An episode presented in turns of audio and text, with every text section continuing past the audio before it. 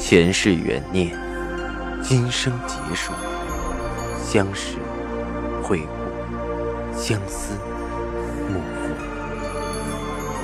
忘川河畔孤等，三生石前许愿，浮华落尽，只余情深入。欢迎收听由喜马拉雅出品的《情似故人来》，作者文安初心忆故人，蒋波魅影，明月照经纶，木千林。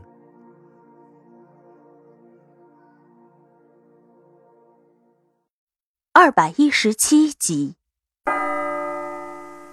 赵雨静没有回答我，只是三天后的董事会上。撤掉了姚青莲在司之恒所有的职务，除了股东大会召开，禁止出入司之恒。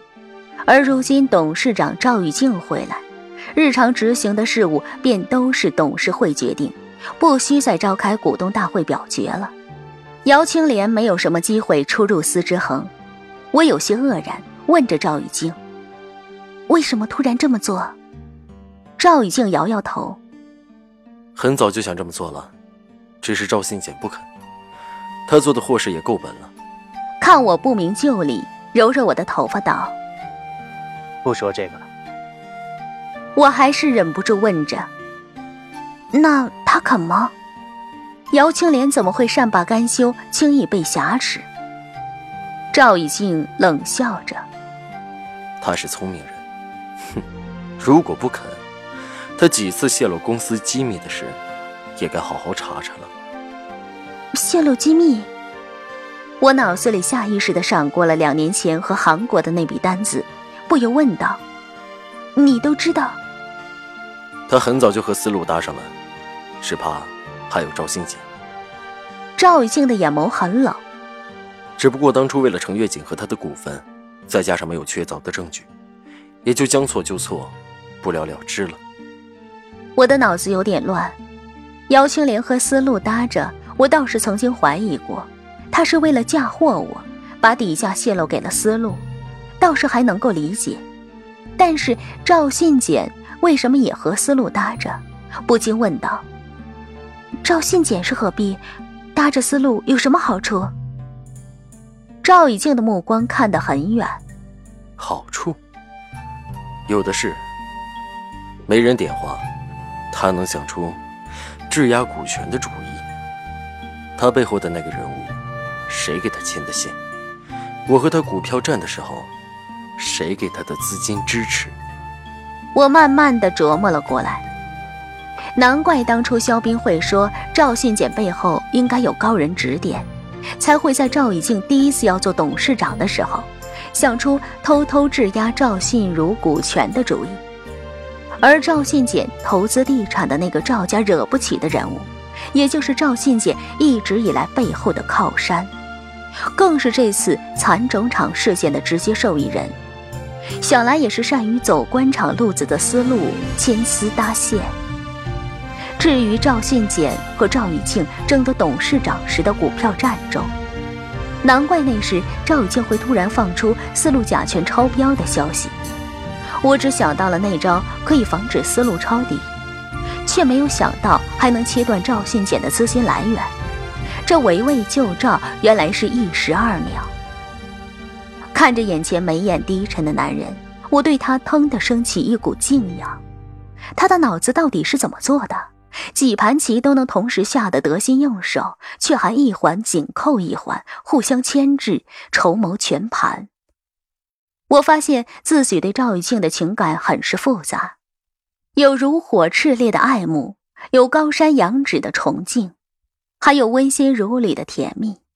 所有的情感交织在一起，酝酿成了一坛沉醉绵醇的酒，再也化不开。看我眉眼含情，赵雨静的眸子也愈加炽热，我的脸有些发烫，忙转移着话题。那你什么时候知道赵信简借力思路的？赵以静勾唇笑笑。还记得有次我们在商场见面，看到思路的一款面料吗？和丝之恒的一款做到了九成像。那款丝之恒是有专利的，没有参数，思路不可能做到那个水平。我想起了售货员说的二百二十元一米的那款，的确精致，价格却比同类低很多。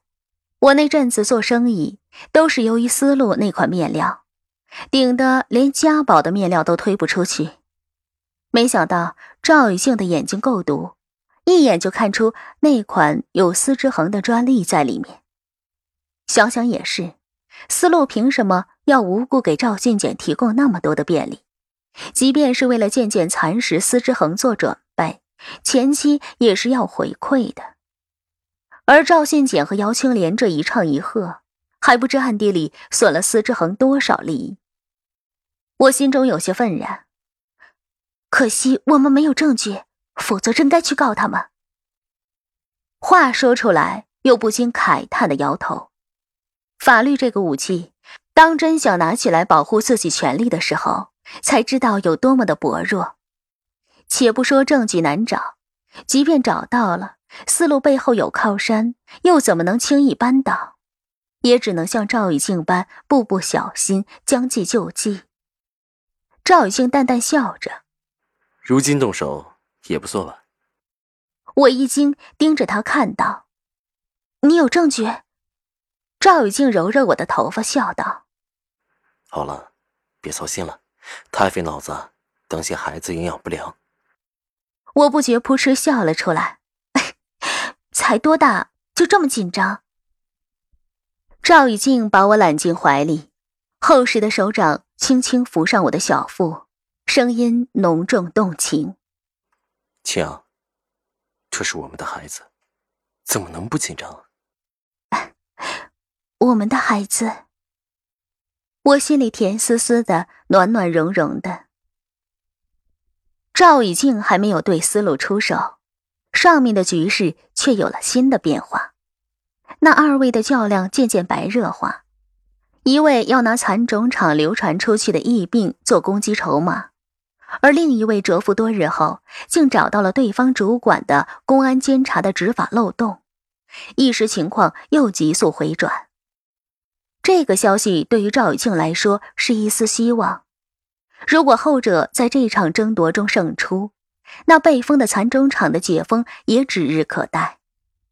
司之恒也不必再为思源而绞尽脑汁。但这个消息对思路来说却有些致命。背后的靠山倒了，甲醛超标、窃取商业机密这些事，没人再撑腰了。知道这个消息的时候。赵雨静正在家里陪着我和暖暖吃晚饭。接到电话后，赵雨静的脸上又浮现出当初和赵信简争夺董事长时厉兵秣马的神情。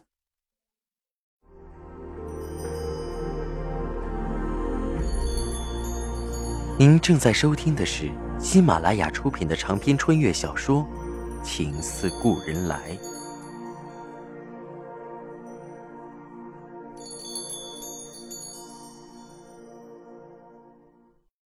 我问了情况后，不禁说道：“你有新的想法？”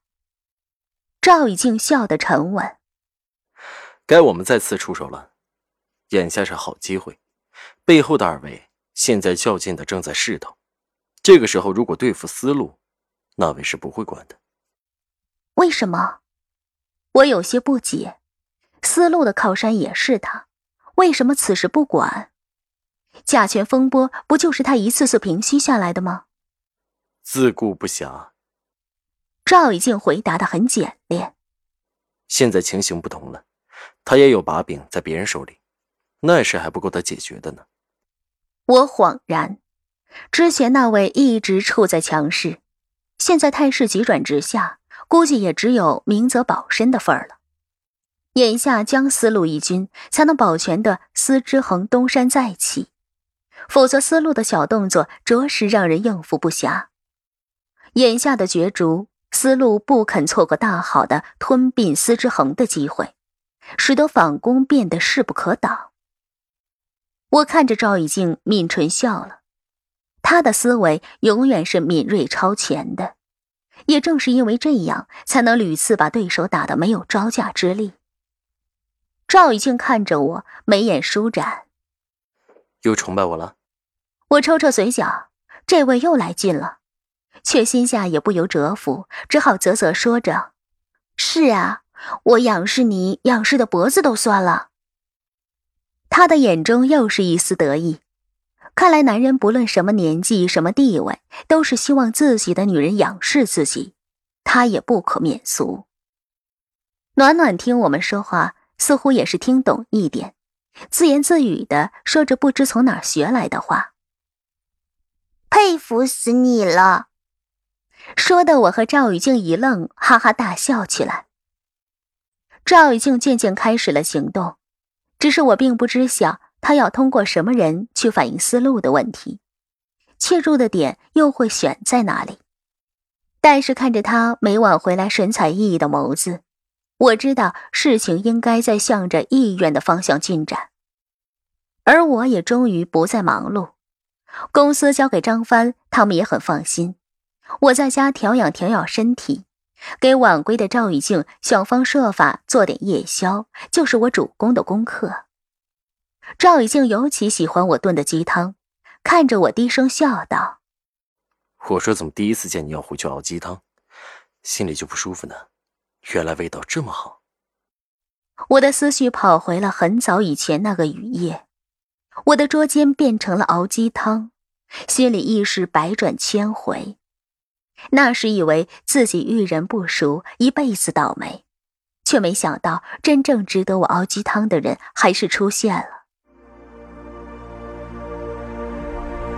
听众朋友，您刚刚收听到的是喜马拉雅出品的长篇穿越小说《情似故人来》，作者文安初心忆故人，播讲魅影，明月照经纶，莫千林。